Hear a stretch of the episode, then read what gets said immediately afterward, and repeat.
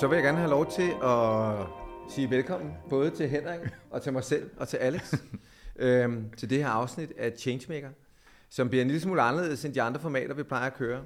Og jeg kunne godt tænke mig at starte med at definere en changemaker, som vi jo altid gør i den her podcast. Den måde, at vi definerer en changemaker, det er et menneske, som gør en social forskel. Et menneske, som er villig til at følge sin passion for at skabe resultater med betydning for andre. Et menneske, der er rollemodel inden for sit felt, og hvis eksempel kan tjene som inspiration. Et menneske, som sætter handling bag sine ord og virkelig gør idéer. Et menneske, som engagerer andre til at gøre en forskel og bruger sin kreativitet til at løse problemer i verden. Og med det kan jeg jo sige velkommen til os alle tre. Jo tak, og, øh, og, og nu har vi jo ikke en, øh, en changemaker i studiet i dag. Øhm, Nej, vi har tre stykker. Nej, men, men, øh, men, men det her er jo en mulighed for, øh, at øh, lytterne kan, kan lære os en, en lille bit smule bedre at kende, men jo selvfølgelig også øh, måske få nogle input på, hvad er det, vi tænker med, med, med changemaker og changemakeri i det hele taget. Så øh, det her, det er teamet. Jeg, jeg tænker jo i høj grad, at det er væsentligt det her med at, at, at, får lov til at søge dybere i, hvad det her hvad det vil sige at være changemaker. For det er jo faktisk noget, vi alle sammen kan vælge, men det kræver et valg. Det kræver netop, at vi bruger vores styrker og vores talenter og vores passion og vores engagement til noget, som rækker ud over os selv. At vi ønsker at være noget for de mennesker, der er omkring os, og for den verden, der er omkring os. Og det kan man jo gøre både i store eller mindre skala, øh, men det kræver for os alle sammen, at vi træffer et bevidst valg om, hvad det er, vi gerne vil give til andre eller til verden. Mm. Men i dag er det et introduktionsafsnit, og hvis du lytter til de andre afsnit, så kender du ikke den her stemme. Fordi at jeg plejer at stå bag kameraet og øh, sætte øh, mikrofonerne op. Og, øh, men i dag, der, øh, der modererer jeg en lille smule af det, der kommer til at ske, så du kan lære øh, Henrik Højstrøm og Nikolaj Mørklet endnu bedre at kende. For normalt, når vi kører de her podcast-afsnit, så, øh, så bliver der stillet nogle, hvad jeg synes, rigtig gode spørgsmål, men det er jo fordi, vi har en gæst inde, som øh, vi kan godt røbe lidt, at dem, der kommer ind i den her sæson, det er altså nogle jeg vil sige, nogle rimelig, rimelig, gode, øh, rimelig gode navne, vi har inde. Ja. Øh, men, øh, men jeg tænker, inden vi hopper ind i The Big Why, fordi det er jo egentlig det, øh, som det handler om, det er, hvorfor vi starter op i podcasten. Og, og så synes jeg, vi skal starte lidt med, hvem vi egentlig er. Fordi at vi tre kender jo hinanden igennem kursusvirksomheden True North, som du har stiftet, Nikolaj. Øh, og øh, vi, sige, måske 10 plus år, at vi, vi har, har kendt hinanden. Hvad er, den, øh, hvad, hvad er tråden, der ligesom øh, binder... Øh, binder Changemaker-podcasten ind i True North? Hvorfor er det relevant, at True North har startet den her podcast? Jamen, jeg vil jo sige, at det, der er meget væsentligt for os i True North, det er jo at arbejde med personlig lederskab og sociale kompetencer. Og det er jo at få en værktøjskasse, der kan hjælpe dig med både at navigere i alle de spørgsmål, du har i dig selv, de styrker og talenter, du har, øh, sådan så du får et større flow af energi og livskraft, men samtidig også øh, bane vejen for at skabe bedre relationer med andre mennesker. Henrik og jeg har tit smilet til hinanden øh, af det udtryk, vi har, at vi siger rigtig meget af det, du gerne vil have mere af i dit liv, det skal du have fra andre mennesker. Og størstedelen af de problemer, du kommer til at møde i dit liv, har formentlig hår på hovedet. Og det er øh, andre mennesker, som du får problemer med. Så, så det, der er væsentligt for os, det er, at, at, at changemakeri foregår på mange forskellige niveauer. Den ene ting, det er, det er på det individuelle niveau. Hvordan skaber jeg en positiv forandring i mit eget liv?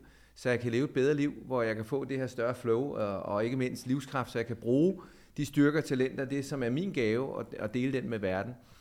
Øh, det næste niveau, det er jo så den sociale, det er, at hvordan kan jeg bruge mine styrker og talenter, hvordan kan jeg skabe positive forandringer for andre mennesker. Og det er jo alt fra dine øh, skolekammerater, til dine søskende, til dine forældre, til mennesker, du møder på gaden, øh, arbejdsgiver, kolleger, hvad det nu måtte være. Øhm, og det er jo i høj, ligger i høj grad i dine sociale kompetencer, og, og rigtig meget af svaret ligger jo i at lære at kende sig selv, øh, og vide og hvile i, hvem du selv er. Og så kommer den sidste ting, det er jo det her med at være en changemaker i verden. Det er jo, at når du på et eller andet tidspunkt har fået en vis ro og et vis kendskab til dig selv, øh, men også er samlet en masse gode mennesker, du er også villig til at, gøre, at skabe en positiv indflydelse på omkring dig, Hvordan kan jeg så bruge øh, det, der er min gave, til at gøre verden til et bedre sted? Jeg har altid godt kunne lide det, den her sætning med at gøre sig umage med at prøve at forlade verden øh, i et bedre sted, end hvor du modtog den. Og det, det ligger i høj grad i det her changemakeri, at vi har et dybfølt ønske om, at vi gerne vil forlade verden øh, et bedre sted, end vi modtog den. Og der er også en erkendelse af, at det er umuligt for os, at vi kan gøre det alene.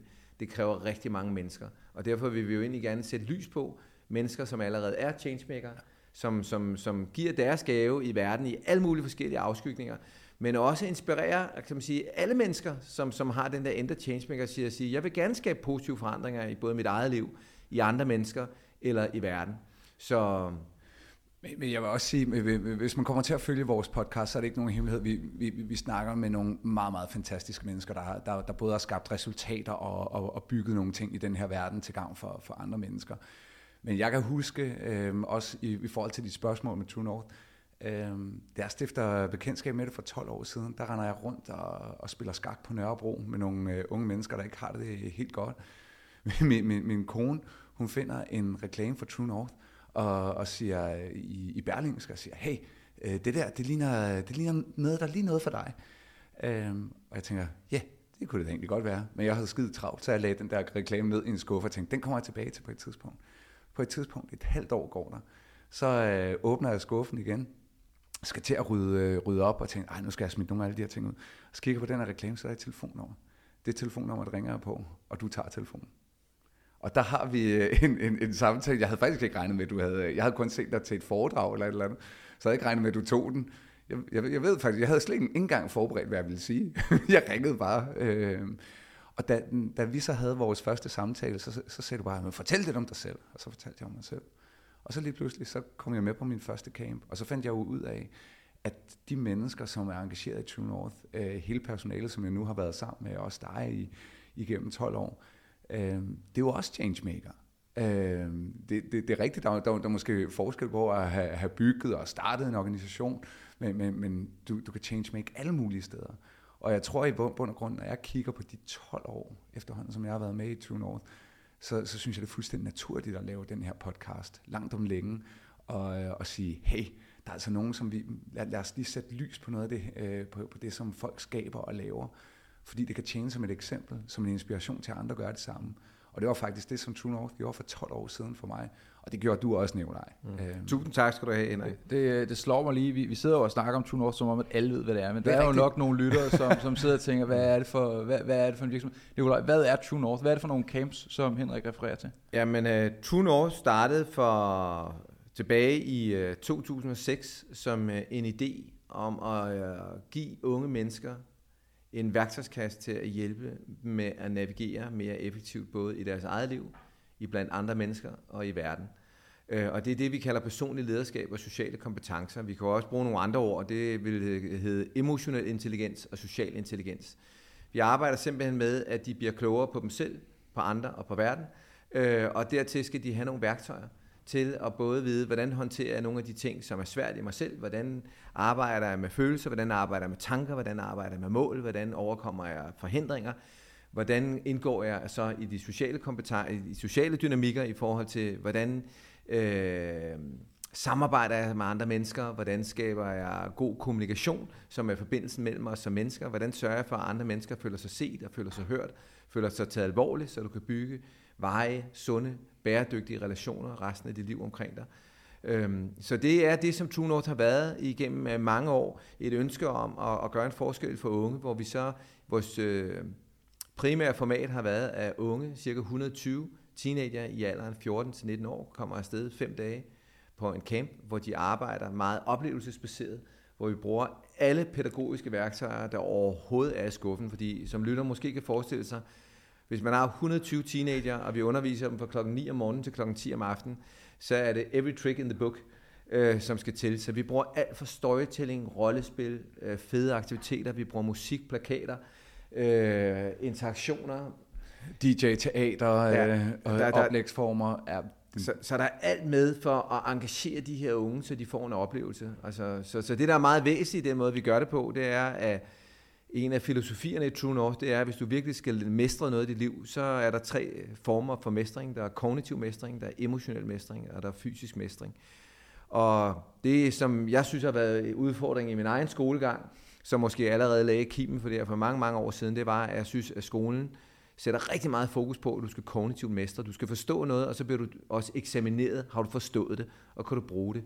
Men og hvis du virkelig skal eje noget viden, så skal du også emotionelt fagne det, og du skal også kunne øh, eje det fysisk, det vil sige, du skal kunne udføre det, du skal kunne omsætte det til noget, så det er ikke bare øh, noget, du kan name droppe, men det er faktisk noget, som du kan på alle planerne. Så det er det, der har været True North. Det er drømmen om at hjælpe unge mennesker med at, at kalibrere deres indre kompas til at have mod til at gå deres egen sande sti her i livet. Og det er jo det, der ligger i den sande nord. Det er, i, i kompasset er der en indlagt misvisning, som hele tiden trækker os væk fra det, som er måske også den autentiske udgave af os selv.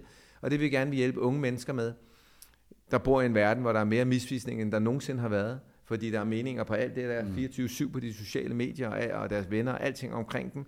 Og det er det der med at mærke efter, hvad er det, der sker inde i mig, som er væsentligt for mig, hvor jeg er den autentiske udgave af mig selv, hvor jeg kan gå min sande sti.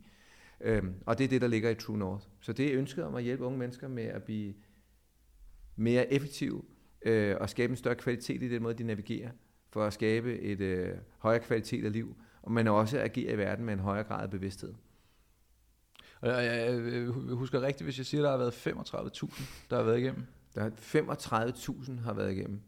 Og det er faktisk meget sjovt, at når, når Henrik fortæller en personlig historie omkring, hvor det startede, da Henrik sidder og taler, så kommer jeg pludselig til at tænke på, hvor startede det egentlig for mig selv. Og det er meget sjovt, lige siden jeg er blevet spurgt som teenager, hvad vil du lave, når du bliver stor, Nikolaj? Så har jeg altid sagt, at jeg vil hjælpe andre mennesker med at få et bedre liv.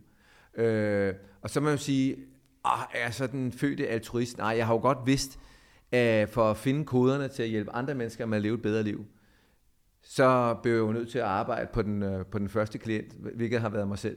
Det er, jamen, i at prøve at finde værktøjerne, hvad andre mennesker har gjort før os. Hvilket også er hele ideen med den her mm. Changemaker podcast. Det er jo at få lov til at komme ind i hovederne og hjerterne øh, på, på de her fantastiske mennesker, vi kalder ind og se, hvordan tænker de, hvordan har de ageret, hvordan kan vi måske inspirere andre mm. mennesker, inklusive os selv i høj grad. Vi synes jo, det er fantastisk at få lov til at lave det her, til at, til at vokse som menneske. Så det der med at hjælpe andre mennesker, der har jeg jo været nødt til at hjælpe mig selv til at starte med. Så det har været en fantastisk rejse. Det kan være, du har lyst til at sætte ord på den rejse, fordi at de, der kender dig i forvejen, vil måske kende dig som øh, forfatter, jægersoldat og sociolog.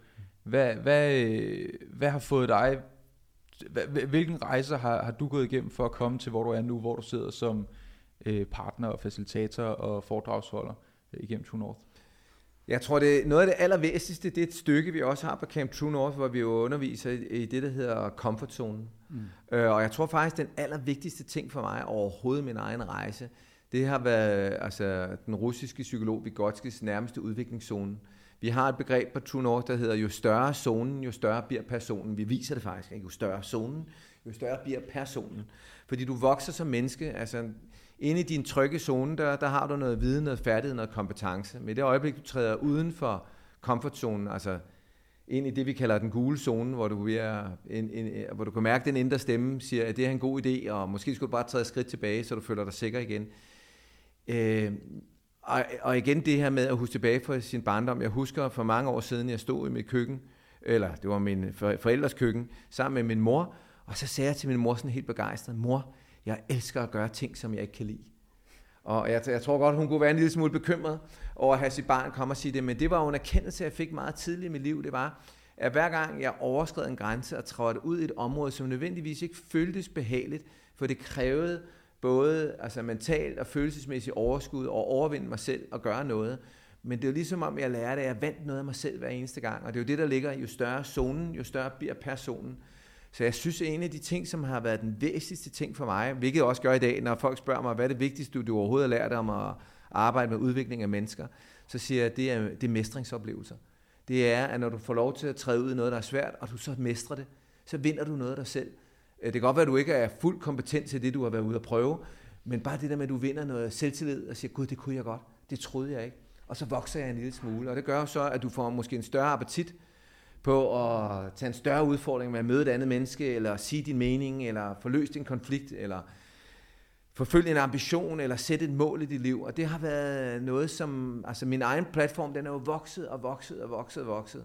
Og hvis jeg får lov til bare at nævne en gave mere, som jeg synes, True North har givet mig, måske har været en af de største gaver, som jeg overhovedet ikke havde, altså det var slet ikke tilsigtet, da jeg startede med at arbejde med unge, det er, at unge har jo ikke et lige så hårdt panser som mange voksne, altså har bygget en maske og en facade op og en identitet, vi så fint præsenterer med tøj mm. og titler og uddannelser og biler og huse osv. Uh, unge har jo ikke den samme måde, de begynder at lære den voksne kode allerede i den alder. Men det vil sige, at, at min oplevelse af at arbejde med unge, det er, at der er faktisk ofte en kortere vej ind til deres bløde del af deres hjerte. Og det har virkelig været en af de største gaver, jeg har taget med i med unge mennesker. Det er det her med, at jeg synes, at den gave, som unge mennesker har givet mig, det er at holde mit eget hjerte blødt. Jeg føler simpelthen, at mit hjerte er blevet masseret, min hjerteenergi, at få lov til at arbejde med unge mennesker. At jeg føler, at jeg er et bedre menneske. Og de har givet mig gaven i at være i kontakt med, hvem jeg selv er, og mærke efter, hvem jeg er, og ikke bygge et hårdt panser for at være bange for, at nogle gange der slår du dig på livet. Men, øh, men med modet, det bor i hjertet, og det synes jeg i høj grad, at, at, at unge har husket mig på, øh, den gave. Ja, øh, jeg ved ikke, om du, Henrik, har hørt Nikolajs historie om det her, men nu, det slår mig bare lige, fordi at, nu siger du, at du, at, at du trives i at få nye oplevelser, og måske komme lidt ud af, af komfortzonen, og, og jeg ved ikke om, øh, øh, øh, jeg kan huske en gang, vi var ude og lave et eller andet forløb for mange år siden, og så fortæller du en historie, jeg kan huske, det var det klamste. Jeg har tænkt på det flere gange, jeg har også viderefortalt historien øh, til andre folk om, at jeg kender altså ham her, han har gjort det, hvor du var ude, øh, du var vært på et eller andet tv-program en gang, hvor at øh, I skulle spise et gedeøje, eller sådan et eller andet, et forøje. Kan du huske det? Ja. Prøv, prøv, prøv, har, du, har du hørt den? Den har jeg helt hørt. det er det klamste, jeg har hørt. ej. Det er bare, bare apropos at træde ud af, af komfortzonen, det vil sige, det er længst ud af komfortzonen, jeg kunne forestille mig. Jeg vil faktisk sige, jeg, jeg husker, måske kan lytteren huske, på et tidspunkt var der et program, der hed Fear Factor. Kan I huske det? Ja, ja, ja, ja, Øh, øh, og jeg, jeg, har, jeg har tit forestillet mig at være med, og der er rigtig mange af de her ting i højder, og det ene og det andet og det tredje. Jeg tænker, åh, jeg vil elske at få lov til at lave den der. Det, som jeg altid har været presset på i Factor, det er, når de kommer til de her spiseopgaver. Jeg synes simpelthen, det er så ulækkert, når de sidder og drikker sådan en liter rødden grisefedt, eller spiser indvold, eller, eller sådan en kylling, der kommer ud af et æg, eller sådan noget. Altså prøv at. Og så blev jeg sat i den her situation, jeg var vært på 71 grader nord, og faktisk det første sådan reality-program, hvor, hvor øh, 12 unge skulle rejse fra det sydligste punkt i Norge til det nordligste punkt. Simpelthen det ulækkerste, det her. Og, og, og så, så, så, så skulle de stemme hinanden ud. Og så på et tidspunkt, og jeg var jo egentlig bare verden, der faciliterede Ja, opgaverne ja, og ja. gav dem det her, og sad jo totalt på min højstol og bare nød. Og så sker der det, at jeg åbenbart bliver jeg også lidt kuppet af dem, der producerede på programmet, fordi uh, åbenbart er der den her middag, hvor alle de her deltagere, de bliver sat ned, og jeg skal være med, og jeg tror bare, at jeg skal facilitere, ligesom jeg hele tiden plejer. Det er ikke mig, der er med i det. Jeg giver jer bare alle pilserne.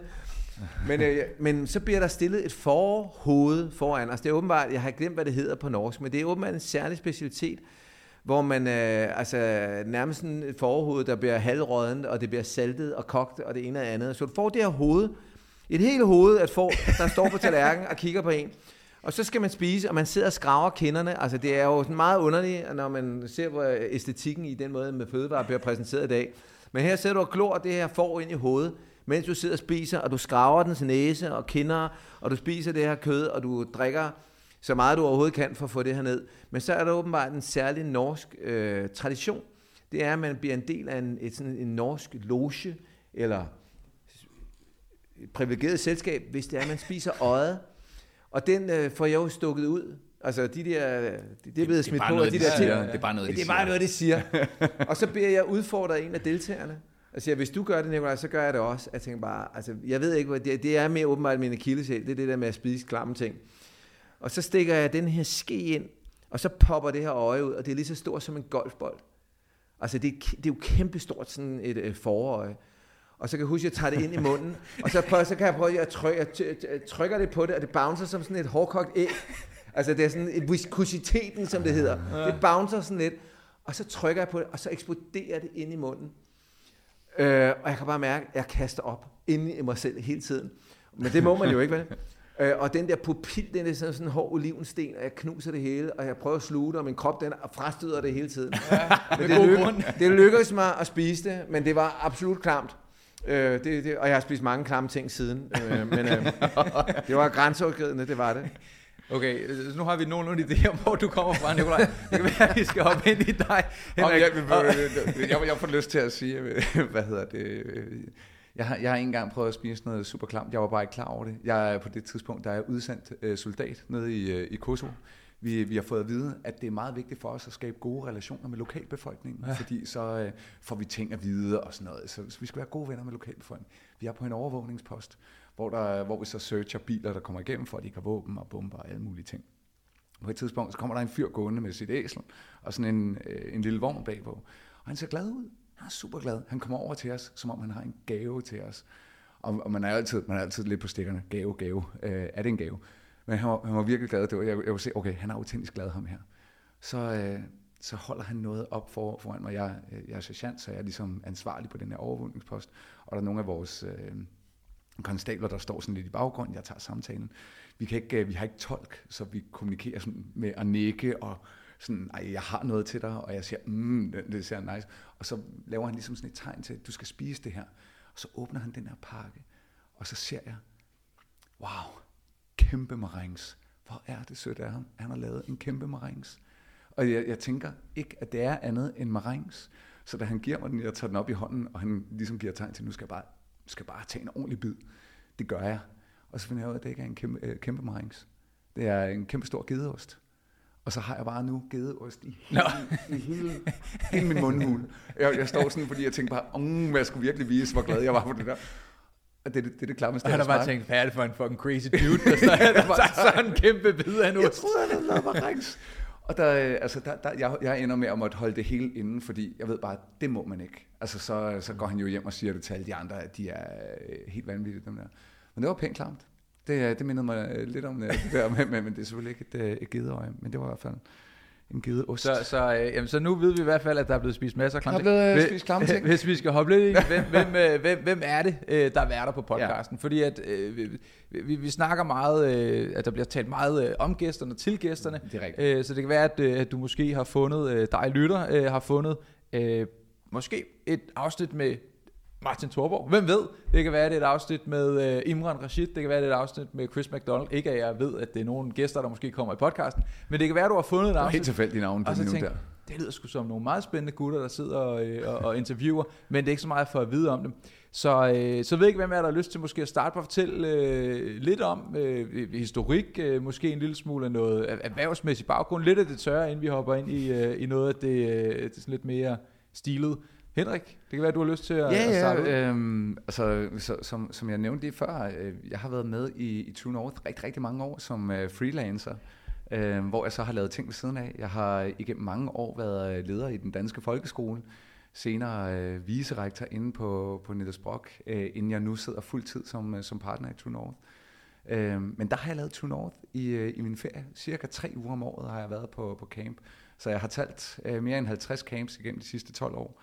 Øh, og det, det har jeg elsket, men så har jeg selvfølgelig også øh, undervist 22 semestre inde på Københavns Universitet i, øh, i projektledelse på både øh, Institut for Sociologisk Institut og Institut for Statskundskab.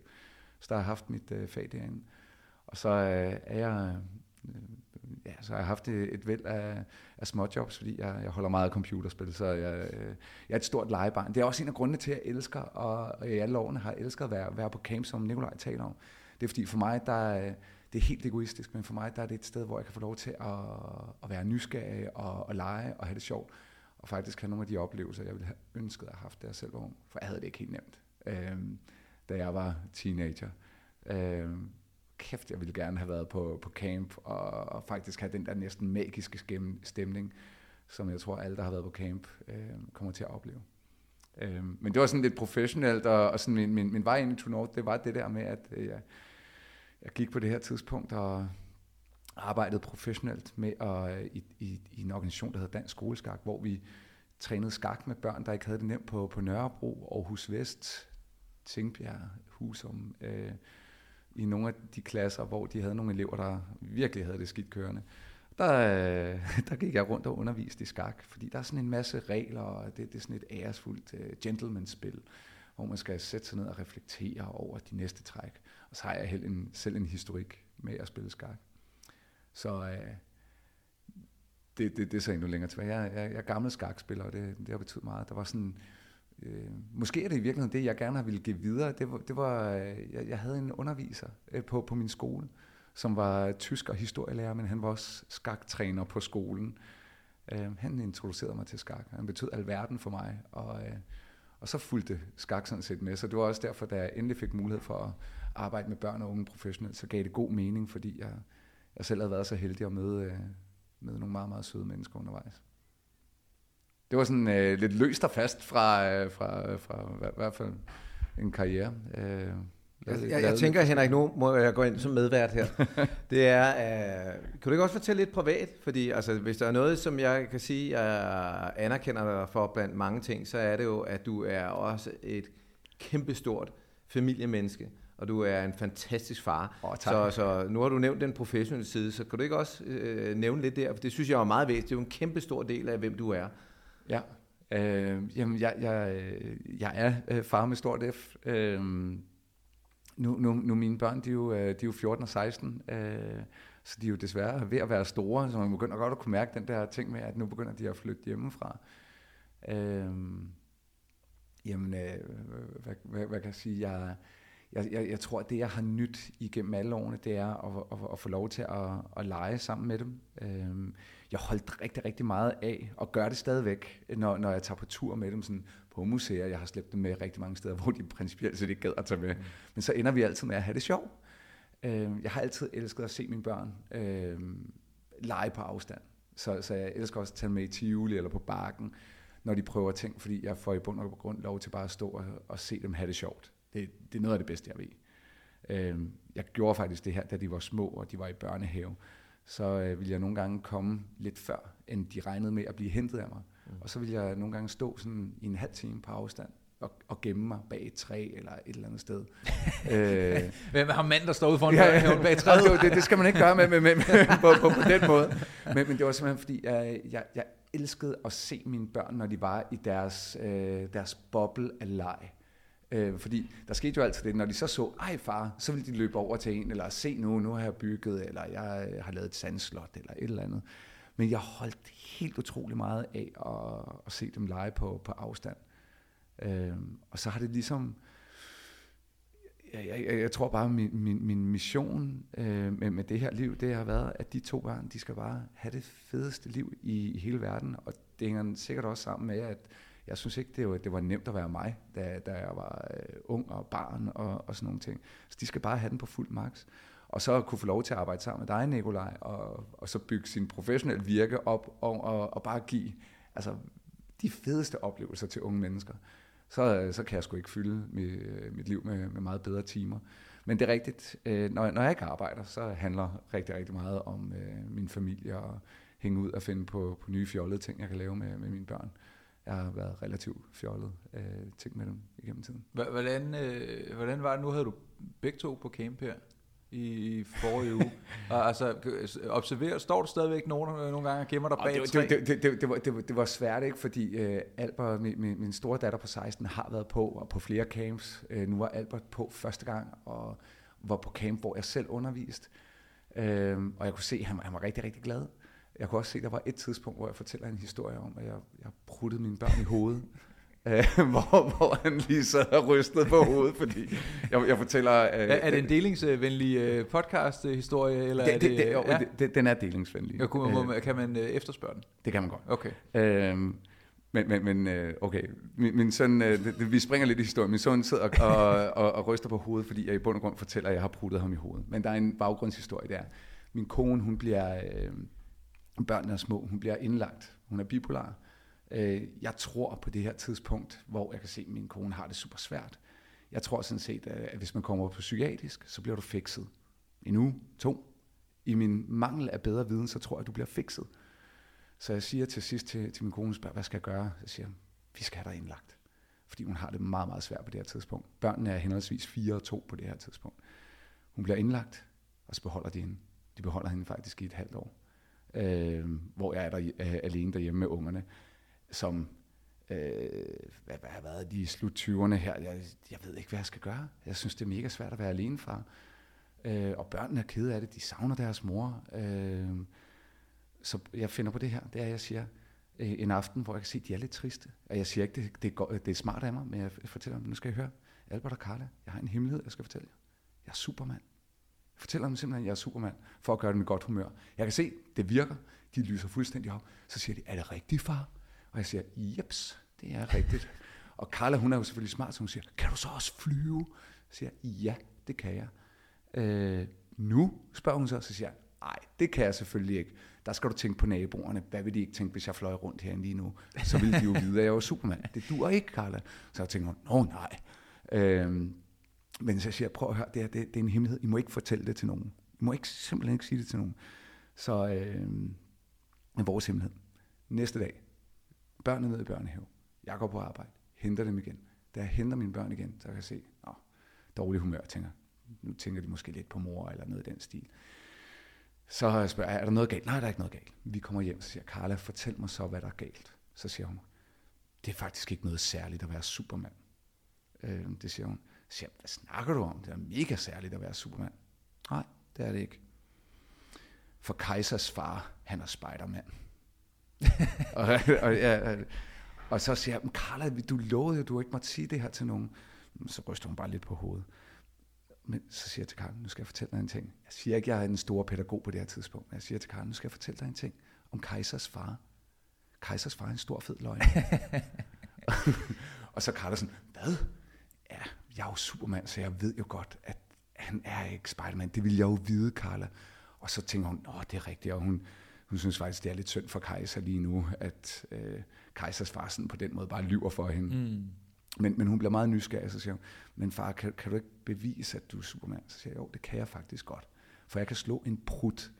Jeg kan slå en superprut. Jeg kan slå en prut, der er så stærk, at øh, du ikke vil, hvis du øh, lugter til den, så vil du simpelthen ikke kunne lade være med at grine. Du vil næsten være tæt på at dø af grin. Det er så super superprut, jeg kan slå.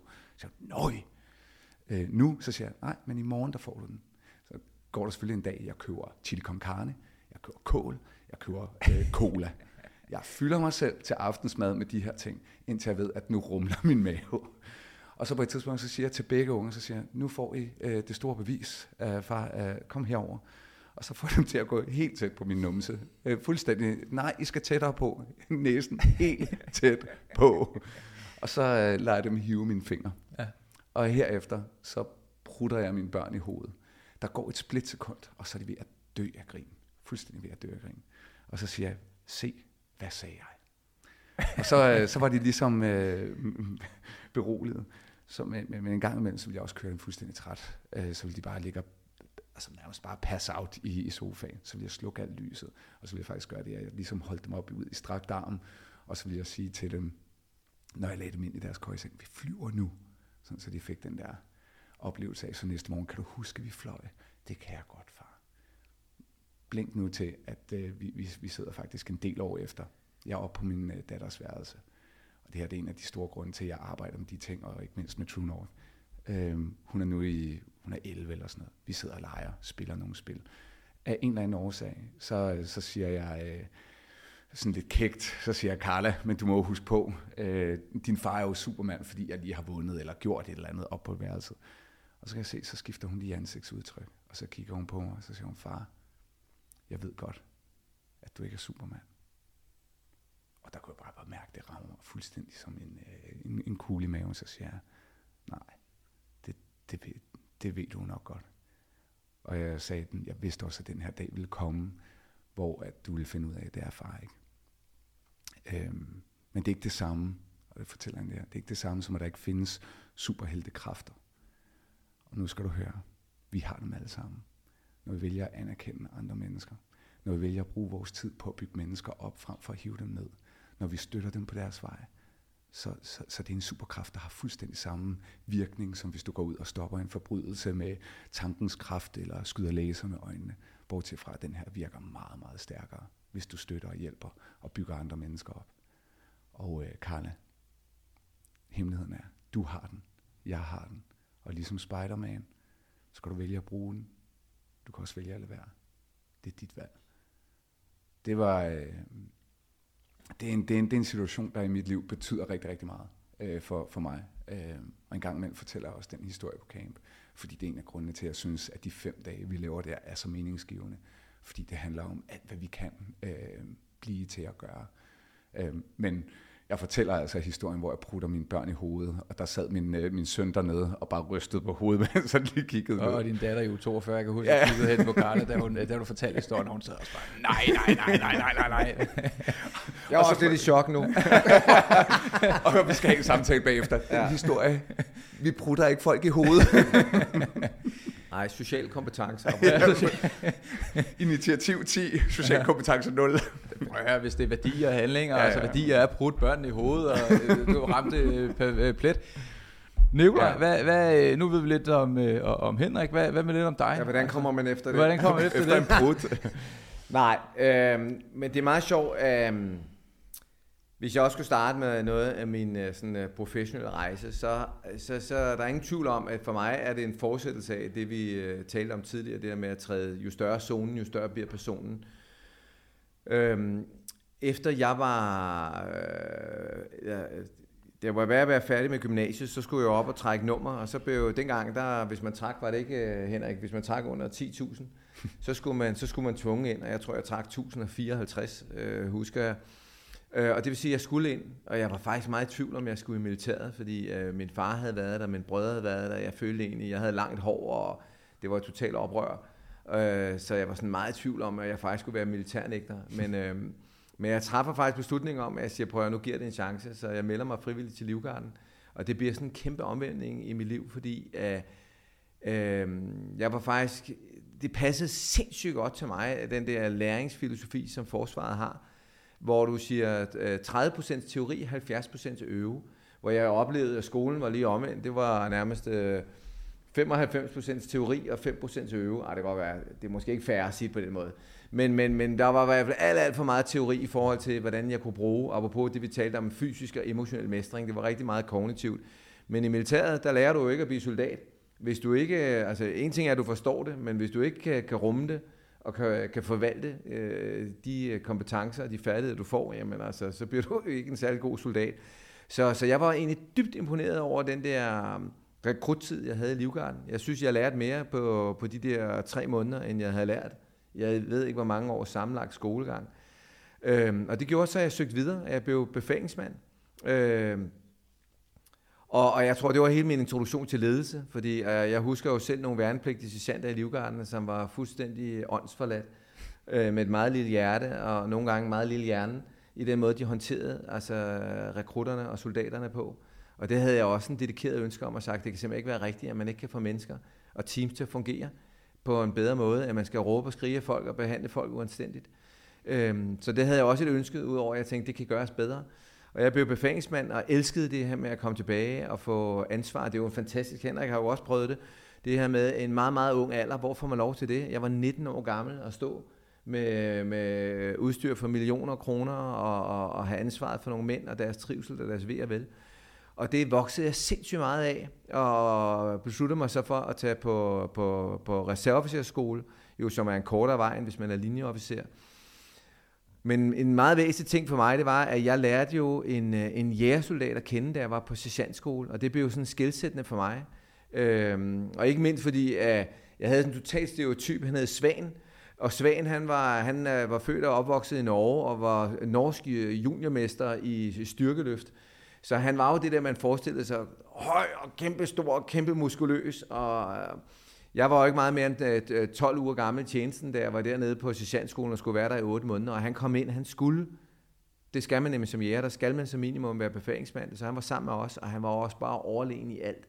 Og jeg tænkte bare, apropos Henrik, der fortalte om superkræfter, jeg tænker bare, ham her, det, det er jo sådan Superman. Jeg følte jo, det var Superman, jeg havde mødt. Og jeg glemmer aldrig, øh, jeg glemmer det aldrig, vi var inde og tage sådan noget kampsvømmertræning, som man kan gøre i forsvaret. Så vi var inde i svømmehallen, og så kan jeg huske, at jeg sidder der i vandkanten, og jeg siger, ah, Svan, hold kæft, det er et stort ønske for mig. Altså, tænk, hvis jeg kunne blive ligesom dig. Altså, mm. apropos barnets drøm med at have superheltekræfter. Og så sagde han, hvor fanden søger du ikke? Så sagde han, hvad, søger, altså, hvad mener du? Så siger han, jamen det er den eneste måde, du finder ud af det, at blive dygtigere, det er, at du søger ind. Øh, altså, du vil aldrig tilgive dig selv, hvis du ikke prøver det dørhåndtag. Og der træffer jeg beslutningen. Altså bare det der med, at apropos det der med at være voksen, og det er jeg vender tilbage til dig, Henrik, fordi jeg er jo, altså udover hvad du er fantastisk med som, som kollega og partner og, spar, og, og, og, og sparringspartner, så ved jeg også, at jeg er dybt, dybt fascineret af, hvem du er som, øh, som far og ægtefælle, hvad du gør for din familie. Og jeg ved jo om nogen det her med, med at når du ser et andet menneske, og du hører et andet menneske, og tager dem alvorligt. Og det var det, han gjorde for mig i den her svømmehal det vil sige, i stedet for at en, en meget ung mand, der måske ikke havde den selvtillid at tro på sig selv, men pludselig fordi, at der var en, der havde gået vejen, der faktisk troede på, at det kunne lade sig gøre, så besluttede jeg mig for at søge. Og det gjorde jo så, at jeg blev jægersoldat, øh, at jeg søgte ind, øh, sammen med en masse andre håbfulde unge mænd, og kom igennem det her nåleøje. Og det havde jo en kolossal stor betydning, apropos, fordi jægerkorps er jo bygget op, hele selektionen er, du bliver hele tiden sat ud i noget, der rører ud over din viden, din færdighed og dine kompetencer. Og, du, og din læringskode, den skal bare være stejl. Du skal tilegne dig viden og kompetencer og færdigheder lynhurtigt for at kunne klare dig igennem. Og det var en fantastisk rejse, og jeg tror faktisk, det var det, der blev også helt kimen for mig, fordi senere hen, da jeg så blev uddannet som sociolog på Københavns Universitet, der begyndte jeg at kigge ind i, hvad fanden var det, jeg havde været igennem som ung mand. Jeg, jeg startede jo min øh, optagelse, da jeg var 21, øh, var 22, da jeg kom igennem. Og jeg kunne jo ikke være meget yngre, så jeg var jo meget ubevidst over, hvad var det, jeg egentlig havde været udsat for. Og det kiggede jeg jo ind i nu, når jeg havde tiden. For jeg startede jo først på universitetet, efter jeg var færdig med forsvaret. Jeg havde seks år i forsvaret, som var en fantastisk gave for mig. Og ikke mindst i min pædagogiske rejse, fordi jeg synes, at forsvaret, de bliver skudt meget i skoene, men altså, når forsvaret de er bedst, så er de sindssygt dygtige til at skabe læring. De er sindssygt dygtige til ledelse. Og de har rigtig mange pædagogiske principper, der accelererer læring, som jeg har lært rigtig meget af, som jeg har taget med, også med ind i True North. Øhm, men det, der sker, det er, at øh, jeg kigger ind i bøgerne for at prøve at finde ud af, hvad jeg er udsat for. Jo mere jeg skal skræller, kan man sige, øh, lagene af artiskokken for at komme ind til det bløde hjerte, jo mere går det op for mig, at det, de, det man kigger efter, det er mindset. Man kigger simpelthen kvaliteten af den måde, du tænker om dig selv, den måde, du tænker om andre mennesker, den måde, du tænker om verden. Og så begynder jeg jo at interessere mig for at sige, jamen det kan godt være, at jægerkorpset selekteret ligesom folk naturligt. Altså har du det, eller har du det ikke, når du kommer i ekstremt pressede situationer? Kan du så stadig arbejde med dine tanker? Og jeg begyndte at interessere mig for at sige, kan man træne det her? Og det ved vi jo der inden for det kognitive. Vi ved jo, at dine tanker styrer både dine følelser, men er også de direkte påvirkende for, hvordan din krop responderer, og hvilken adfærd du udfører. Og derfor begyndte jeg at være nysgerrig på, hvordan kan man træne tanker? Hvordan kan man arbejde med sine tanker, hvis man skal forædle et mindset, som kan, kan hjælpe dig til at blive bedre til at navigere dig selv i andre mennesker i, i, i verden. Så det var faktisk det, at kimen den blev lagt. Det var en tid igennem jægerkorpset. Øhm, og så brugte jeg en masse år på at lave foredrag, og, fordi jeg skrev en bog om min tid i, i, i jægerkorpset, der hed Jo, du kan, som kom meget af altså den her samtale med, med Svan i, i, i vandkanten i svømmehallen. Øh, et andet menneske, der så noget i mig, som jeg endnu ikke selv kunne se. Øh, og den gave kunne jeg godt tænke mig at give videre. Øhm, og derfor havde jeg den her drøm om at sige, jamen hvis man nu kunne gøre det her for unge mennesker, men den her erkendelse kommer faktisk først, da jeg kører galt på motorcykel. Jeg, jeg havde jo ikke fået nok i ærekorpset. Jeg havde jo stadig det her vanvittige ildsjæl i mig, der skulle øh, bestige bjerge og køre rallybiler, og på et tidspunkt besluttede mig for, at jeg skal køre på Ristakar på motorcykel. Og der har jeg en meget, meget alvorlig ulykke tilbage i 2004, hvor jeg kører galt og smadrer mig selv fuldstændig til lirakassemand. Altså jeg var utrolig heldig, at jeg ikke tog billetten herfra. Øh, og det gav mig jo en masse sådan, øh, uh, ufrivillig refleksionstid, og det er jo sundt en gang imellem. Og jeg har altid haft to dyder, der har været væsentlige for mig i mit liv. Den ene ting, det er at gøre den størst mulige forskel, og nummer to, det var at skabe veje resultater. Og lige der, der, der, der var det også sådan en kold, øh, spand koldt vand i hovedet, fordi det gik op for mig og siger, gør du den størst mulige forskel, Nicolaj? Det gør du sgu ikke. Altså foredrag, det er som at pisse i bukserne. Der er masser af mennesker, der bliver inspireret, men kan vide, hvor mange altså sådan afgørende beslutninger og mm. handlinger, de gør, når de går hjem. Ja. Og to, skaber jeg veje resultater. Og det var jo en enorm smerte, øh, hvor jeg sagde, hold kæft, jeg tager ikke mig selv. Det, jeg har fortalt, og det, jeg brænder for, det, det, den medicin tager jeg jo ikke. Jeg, jeg, jeg gør det jo ikke. Og så sagde jeg, okay, hvis jeg skal tage konsekvensen af det her, hvad, hvem er det så, jeg skal arbejde med? Og det kom bare sådan her som et lyn for et klar himmel, og siger, at det skal være børn og unge. Hvis du virkelig vil skabe den størst mulige forskel, og hvis du skal veje forandringer, så skal det være i børn og unge. Fordi børn og unge, de har ikke indarbejdet deres neurale, kan man sige, motorveje op i hjernen, lige så fastgroet som, som voksne mennesker, og deres identitet, den er ikke lige så groet, øh, indgroet som voksne mennesker, der har levet 40, 50, 60 år. Og det vil sige, at det er også nemmere at ændre både dine tanker, og det er nemmere at ændre dine handlinger til at skabe nye stier. Og det gjorde så, at jeg rejste rundt i verden og så en masse programmer øh, for at blive inspireret, for jeg havde en masse idéer, men jeg havde jo ikke forstand på børn og unge. Jeg vidste jo godt, hvordan man arbejder med voksne, og jeg lavede også masser af kurser for voksne, ledere og teams osv. Øh, og så mødte jeg nogle amerikanere, der var sindssygt dygtige, og inviterede dem tilbage i 2007 til Danmark, hvor vi lavede den første camp. Og du, øh, det er vigtigt at sige, Alex, du var jo med, du var med på nummer, var det et eller to? Tre. Og du var med på træerne. Og det vil sige, du har været afsted måske i starten af 2008, tror jeg, har det så været? Ja, jeg tror, jeg passer meget. Ja. Jeg får det. Øhm, Og der bliver jeg bare klar over, at det er det her. Jeg siger, når jeg ser, at mange af de her unge, der kommer ud og siger, at det her det har været de vigtigste fem dage i mit liv. Det var altså, jeg glemmer aldrig den første camp. Jeg, jeg kan huske, da vi var 69 unge, da de forlader det her rum, så kan jeg bare huske, og hele rummet er ryddet. Det er ude på Farm Park. Vi har fået lov til at låne et, et lokale derude øh, i, hos FC Nordsjælland. Jeg husker, jeg sætter bare stolen midt ind i lokalet, og så mærker jeg bare al den energi for de her unge mennesker, og så er jeg godt klar over, at min, min, min, min, min livsrejse, den har ændret sig markant. For jeg troede jo bare, at det skulle være en sommercamp en gang om året. Og jeg tænker, at det her arbejde, det er simpelthen for væsentligt. Så det har jeg været dybt dedikeret til i, i rigtig mange år nu. Men jeg kan ikke lade være med at tænke på, faktisk, og, og det synes jeg jo næsten, du, du, du skal vide, jeg, jeg ved godt, du, du siger den der med, at det var, det var en kold klud, men, men, men jeg tror stadigvæk, du, du har inspireret inden, for hvad, hvad du ikke ved, det er, at jeg sidder 18 år gammel i toget øh, til, til sergeantskolen og læser din bog. Jeg sidder øh, tre år efter, med, hun er ikke min kone nu, med, med Nana, inde til et øh, foredrag på Berlingske, hvor øh, du, du, du fortalte om den historie, og, og hvor jeg kan huske, vi gik fra, ligesom når du ser en god film, og, og vi gik fra, fra det foredrag med dig og bare tænkte, shit, øh, det, det, det forpligter på en eller anden måde stadigvæk at se en person, som er så meget i deres væren, og, og, og så klar på sit budskab, og så tydelig en autentisk rollemodel, at vi, vi faktisk gik den aften og talte om, hvordan kan vi få endnu mere ud af, af livet. Øh, det er formentlig også derfor, min kone ender med at klippe den artikel ud, som, fordi jeg er travlt, ender i en skuffe, men som jeg øh, heldigvis ender med at tage op, ringer til dig. Altså jeg tror faktisk selv, nogle gange, hvor man tænker, hvor, hvor, hvor meget kan man gøre i, i det øjeblik, der skal du bare vide, at, at jeg, jeg kan ikke lade være med at tænke på nogle gange, at du har været med på den, altså du har været med på den rejse, og så sidder vi her 12 år efter, altså det, nej, 15 år efter, ikke? altså mange år. Det, den, det synes jeg bare er værd at tænke over, så man behøver ikke nødvendigvis øh, at se det selv, den, den, den forskel, man, man, man gør i det. Men jeg er da stadig glad for, at du lavede True North. ja, jeg er også glad for, at du tog med på rejsen, Henrik. Ja. Øhm, og jeg tror bare, det er væsentligt, fordi det vender tilbage til det her changemaker, altså begrebet, hvorfor det er, at vi sidder her. Det er det her med, at vi som mennesker kan utrolige ting. Hvad vi kan sammen er endnu større. Øhm, men det kræver jo i høj grad om at træffe nogle bevidste valg, og det er jo det, der ligger helt metaforen. Det er jo det her med, at hvis vi ikke bevidst engang imellem øh, går op i helikopteren og kigger på det liv, vi lever, og de valg, vi træffer, og det, vi er for andre, jamen øh, så er det jo bare misvisningen. Mm. Altså den familie, jeg blev født ind i, eller de mål, eller det studie, eller den vennekreds, eller den øh, folkeskole, jeg gik i, som er med til at definere det. Det kræver jo, at vi besøger bevidst, hvem er det, jeg gerne vil være? Altså hvad er det for et liv, jeg gerne vil have, både for mig som enkeltperson, hvad vil jeg gerne være for de mennesker, der er omkring mig?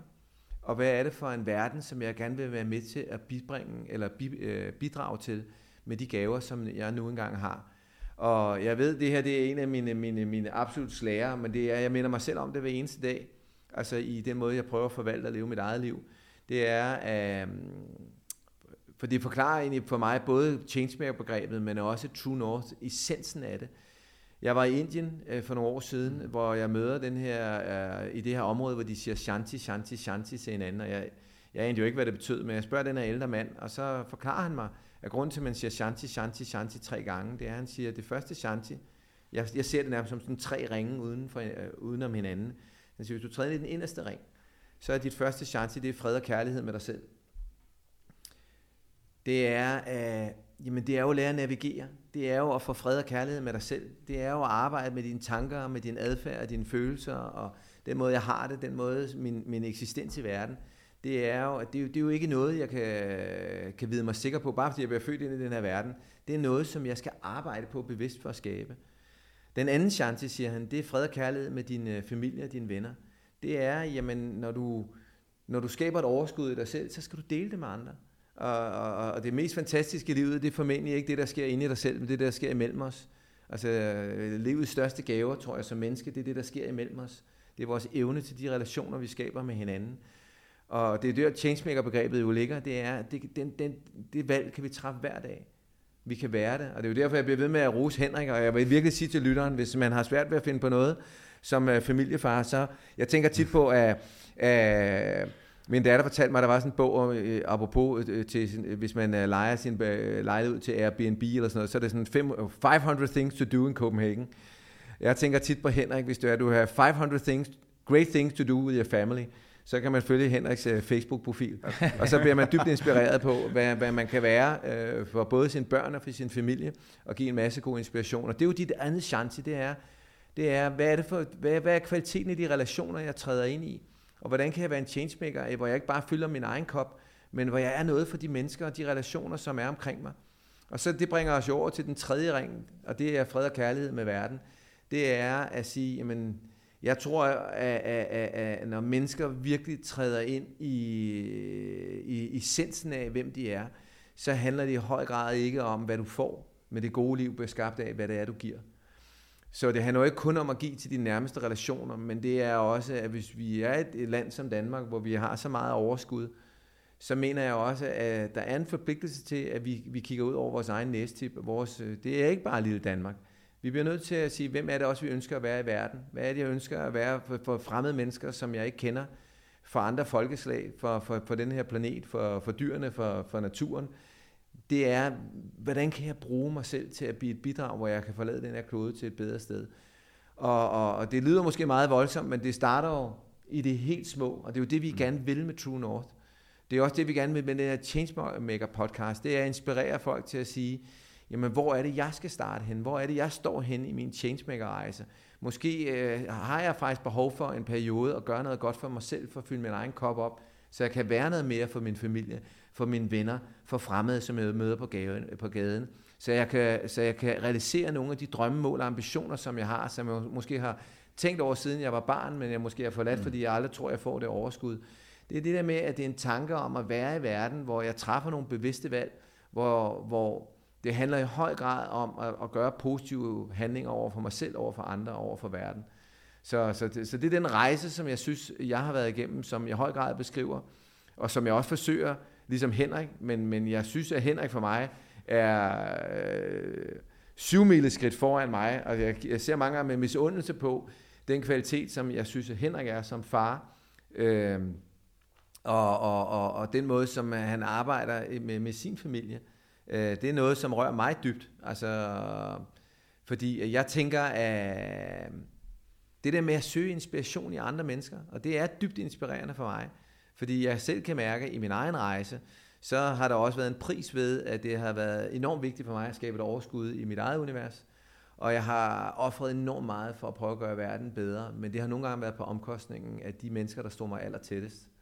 Øh, jeg kan også mærke, at jeg bliver helt berørt, når jeg taler om det nu. Mm. Øhm, altså, hold op, jeg er nærmest lige ved at lave et lille knæk her.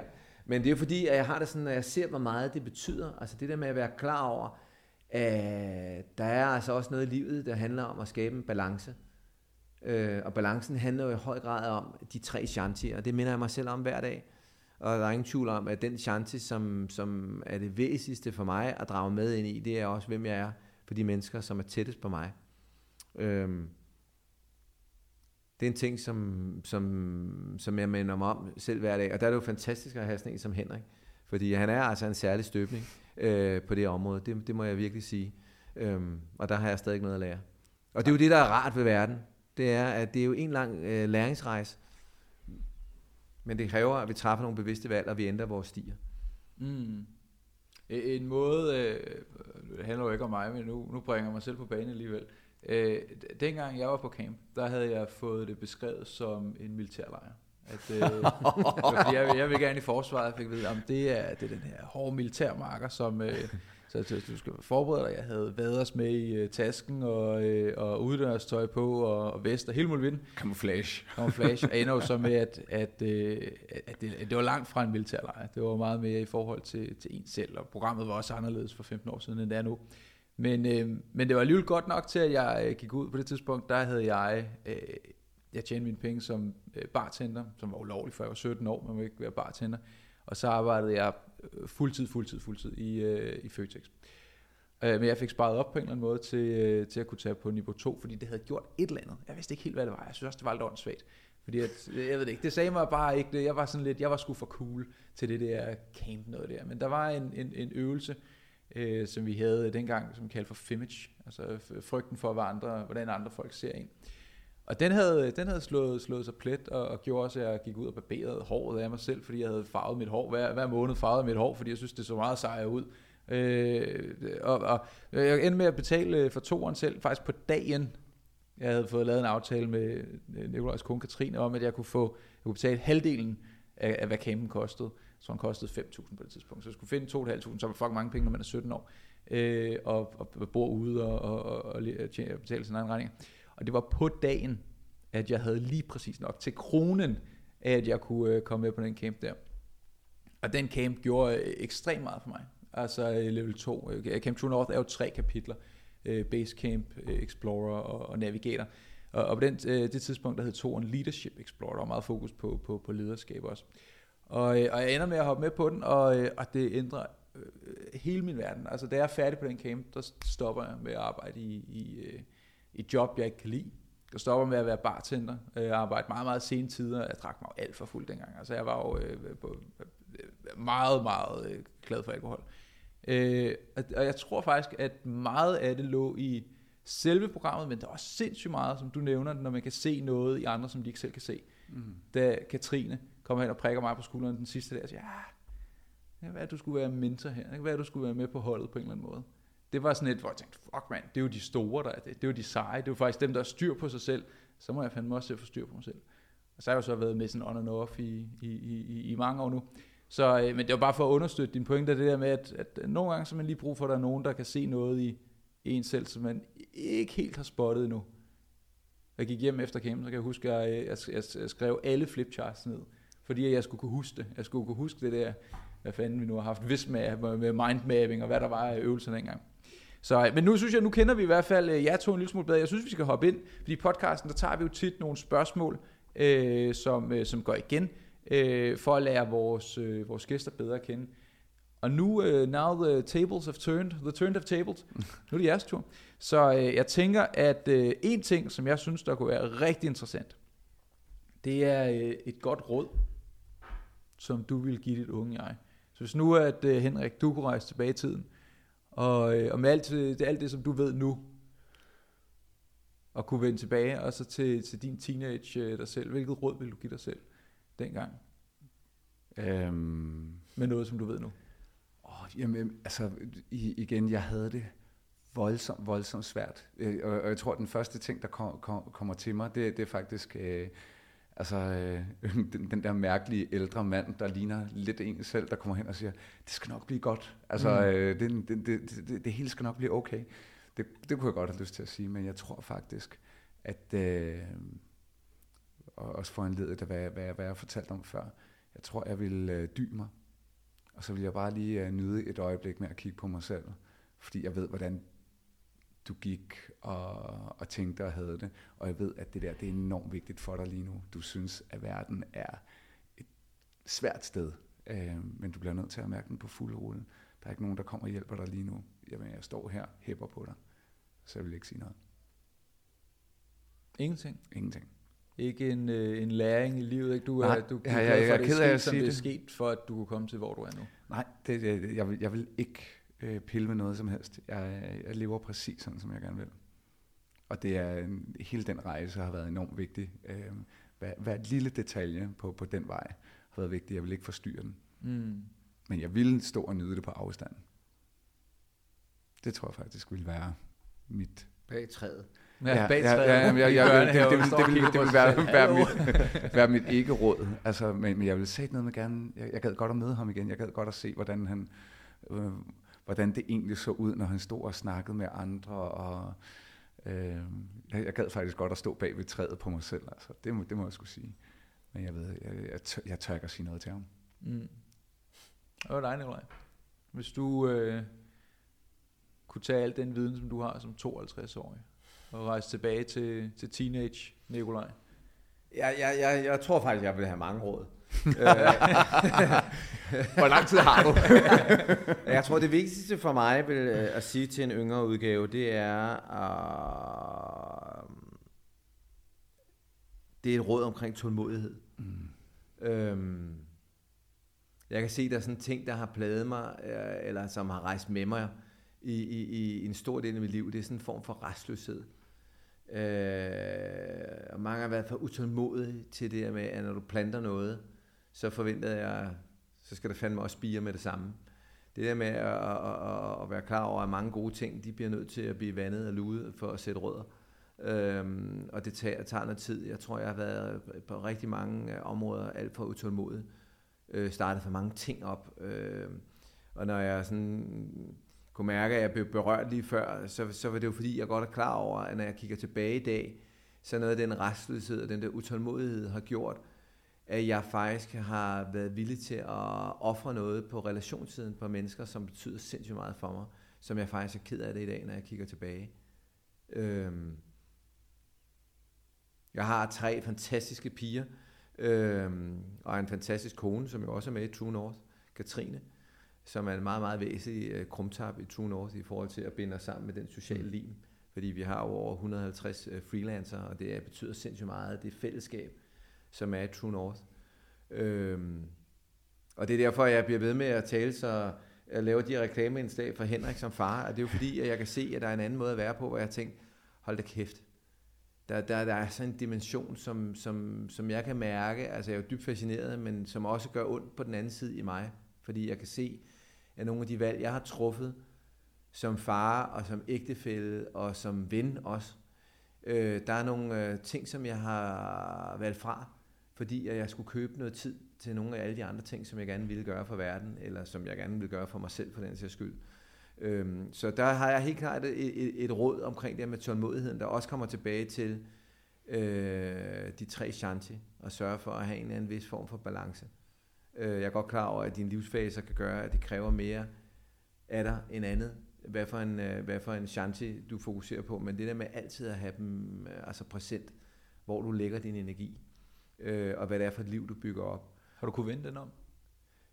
Det er, i hvert fald, det er noget, jeg er meget bevidst om. Det er også derfor, jeg er bevidst om det i dag, at det er vigtigt for mig at arbejde på en anden måde og træffe nogle andre valg. Og jeg vil sige, mange af de valg, jeg har truffet, jeg synes faktisk, at corona for mig var med til at give mig en opvågning. Altså jeg har det her billede af, at Uh, I alt for mange år har jeg, ført, jeg har kørt i sådan en TGV-tog, og jeg ved ikke, om hvis nogen har prøvet at køre et tog, der kører rigtig hurtigt. Altså hvis man kun har prøvet uh, dansk regionaltog, så kan det også godt, når man rammer de der, hvad? Jeg ved ikke engang, hvad det kører. Hvad kører det? 140 eller sådan noget? Spørg Henrik som om, det ved du da. Ja, nej, nej, nej, Henrik, har, hvad kører det, Henrik? Henrik ved mange særlige ting. Det er derfor, Henrik har mange uh, sjove informationer. Men, altså, men, men, men, men hvis nu du kører et tog, som kører fuld topfart, og du kigger ud af vinduet, så er det, så er det klart, at det, der står tæt på dig, når det passerer dig, så, så bliver det bare sådan en trukket skygge. Hvis du prøver at fokusere på det, så bliver du ret træt, fordi uh, du har det i dit, uh, i dit øh, uh, synsvin meget, meget kort. Og jeg, jeg, jeg, når jeg egentlig tænker tilbage, så oplever jeg sådan rigtig meget af mit liv, i hvert fald i perioder. Jeg har haft også enormt intense oplevelser, altså, hvor det har været meget nærværende og sådan noget, men rigtig mange perioder, især med, måske med mennesker, som var rigtig vigtige omkring mig, har været lidt det der med, at de er baseret for mit vindue som sådan en TGV-tog. Hvor de passerede, og jeg prøvede at fokusere, men så er de forsvundet igen. Åh, oh, så står der en ny. Og så har jeg, håndteret, så har jeg relateret mig til det, hvor jeg tror, at det, der var sindssygt sundt for mig med corona, jeg har jo godt været klar over det her overvis, men nogle gange, der, der skal man jo have øh, med det helt store boldtræ, før man forstår det. Og jeg føler, at det, der skete med corona, det var jo, at verden den sænkede farten. Fordi jeg har jo selv prøvet at sænke farten, men når, jeg har jo altid haft det der, øh, den der indre ild, som jeg støtte, jeg gjorde mig en lille smule restløs. Eller en lille smule, meget. Øhm, og, og det jeg følte, der skete med corona, det var faktisk, at hele verden satte sit tempo ned. Det vil sige, at toget automatisk mistede noget fart. Og jeg har sådan en fantastisk metafor for mig, det, det, det er sådan skilsættende, det er, jeg bor jo i Rungsted, og når man kører fra Rungsted Kyst ind mod København, så når man forlader Rungsted Kyst øh, station, så når man har kørt i to-tre minutter, så kommer man til sådan en mark, og jeg har sådan noget med yndlingstræer, altså det er sådan en træ, der taler til en, jeg ved ikke, altså, men, men det der med, at træer er meget, meget smukke, så kan jeg godt stoppe op og bare betragte, et træ, øh, betragte træet for sit små, øh, altså hvor smukt det er. Og der er det her træ, der står, jeg har lige siden jeg var barn, har jeg elsket det træ, og det står der stadigvæk, men meget, meget for helt alene ude på marken, med den her smukke, smukke krone, det her smukke træ. Og, og det mindede bare om, da jeg kørte det her, hvor, hvor tit jeg kiggede på det træ, men det passerer jo, mm. og så tænker jeg på noget andet. Og det jeg gjorde øh, under corona, det kan jeg huske, jeg gik ud til træet, og så satte jeg mig op ad træet, så jeg sad med ryggen op ad træet, og så kiggede jeg ind på toget. Og det var det skift, der skete for mig, fra at sidde i toget og kigge ud på verden, der bare passerede. Så er det det der med at sidde med træet i ryggen og kigge ind på toget og se klar over, der sad jeg for et øjeblik siden, men nu har jeg truffet, truffet et andet valg. Hvis jeg skal have et andet kvalitet af liv, så bliver jeg simpelthen nødt til at være klar over at ground mig selv, og det med at sidde med træet i ryggen, og være klar over, at nogle gange står jeg måske ombord på det tog, men jeg kan ikke leve mit liv ombord på det tog. Og det, det har givet mig en, det har, det har, det har gjort en, en, en forskel, og jeg har forsøgt det i, i, igennem mange år. Altså for mig er det også vigtigt, sådan noget som meditation, og det er en daglig praksis. Fordi der er bare et eller andet i mit væsen, der gør, at hvis jeg ikke arbejder på sådan en grounding øvelse, apropos med ryggen i træet, eller meditere eller noget, mm. så kan jeg mærke, at så stiger mit tempo bare. Min kone har givet mig, Katrine har givet mig sådan en, en, en, en, en, øh, en skulptur, som jeg fik for mange år siden. Jeg tror, jeg fik den i 40 års fødselsdagsgave. Og der ser man sådan en, en glad mand, øh, altså det, det er sådan støbt, så står der sådan en mand, han står sådan her, og kigger op i verden, øh, sådan her, ikke? kigger op i luften sådan her, ikke? Øh, og så er der en, en snor bundet hen til jordkloden, altså sådan en stor kugle. Og jeg synes bare, at den er så øh, symbolsk for, at det signal, hun har set, det er jo det der med, jeg er jo den der at se verden, og oh, alting kan lade sig gøre. Men det der med også at tabe, at holde sin meget, meget vigtige jordforbindelse til, til det nære, til det, det liv, du lever. Øhm, og, og der er det jo vigtigt at, at omgive sig med mennesker. Det siger vi jo også på True North, så de mennesker, der er omkring dig, dem bliver du, øh, dem bliver du en del af. Og det er derfor, jeg bliver ved med at vende tilbage til, til Henrik, fordi den der grounding, som Henrik har i at også fyre den max af med sit arbejde, øh, men samtidig simpelthen har truffet et bevidst valg om, hvem er jeg som far, hvem er jeg som ægtefælle, mm. hvem er jeg som familiemedlem. Det er sådan øh, øh, dybt inspirerende for mig, for det er en vigtig lektie, som, som jeg skal have med i det her liv. Det er det der med at få styr på mine tre chances. Men der, der, der, der vil jeg også sige, og, og mange, mange tak for, for, for de søde ord. Det, det betyder jo utrolig meget. Altså, tiden går, og du har været en kæmpe del af mit liv, også før du vidste af det. Øh, når, når jeg sidder her i dag, og vi arbejder sammen, som vi gør, så, så gør vi det jo også, fordi at, at jeg holder umådelig meget af dit selskab. Jeg, jeg holder ekstremt meget af, at det, du ser som restløshed, det ser jeg som et legebarn. Øh, tænk, jeg, jeg har en kollega, og det gælder jo faktisk også dig, Alex. Altså, vi, vi, vi, vi har jo... Øh, jeg synes, det er helt utroligt privilegeret at være sammen med mennesker, hvor, ja, vi laver ting, der, der er super seriøse, og man prøver at få en organisation til at, at hænge sammen og, og fungere.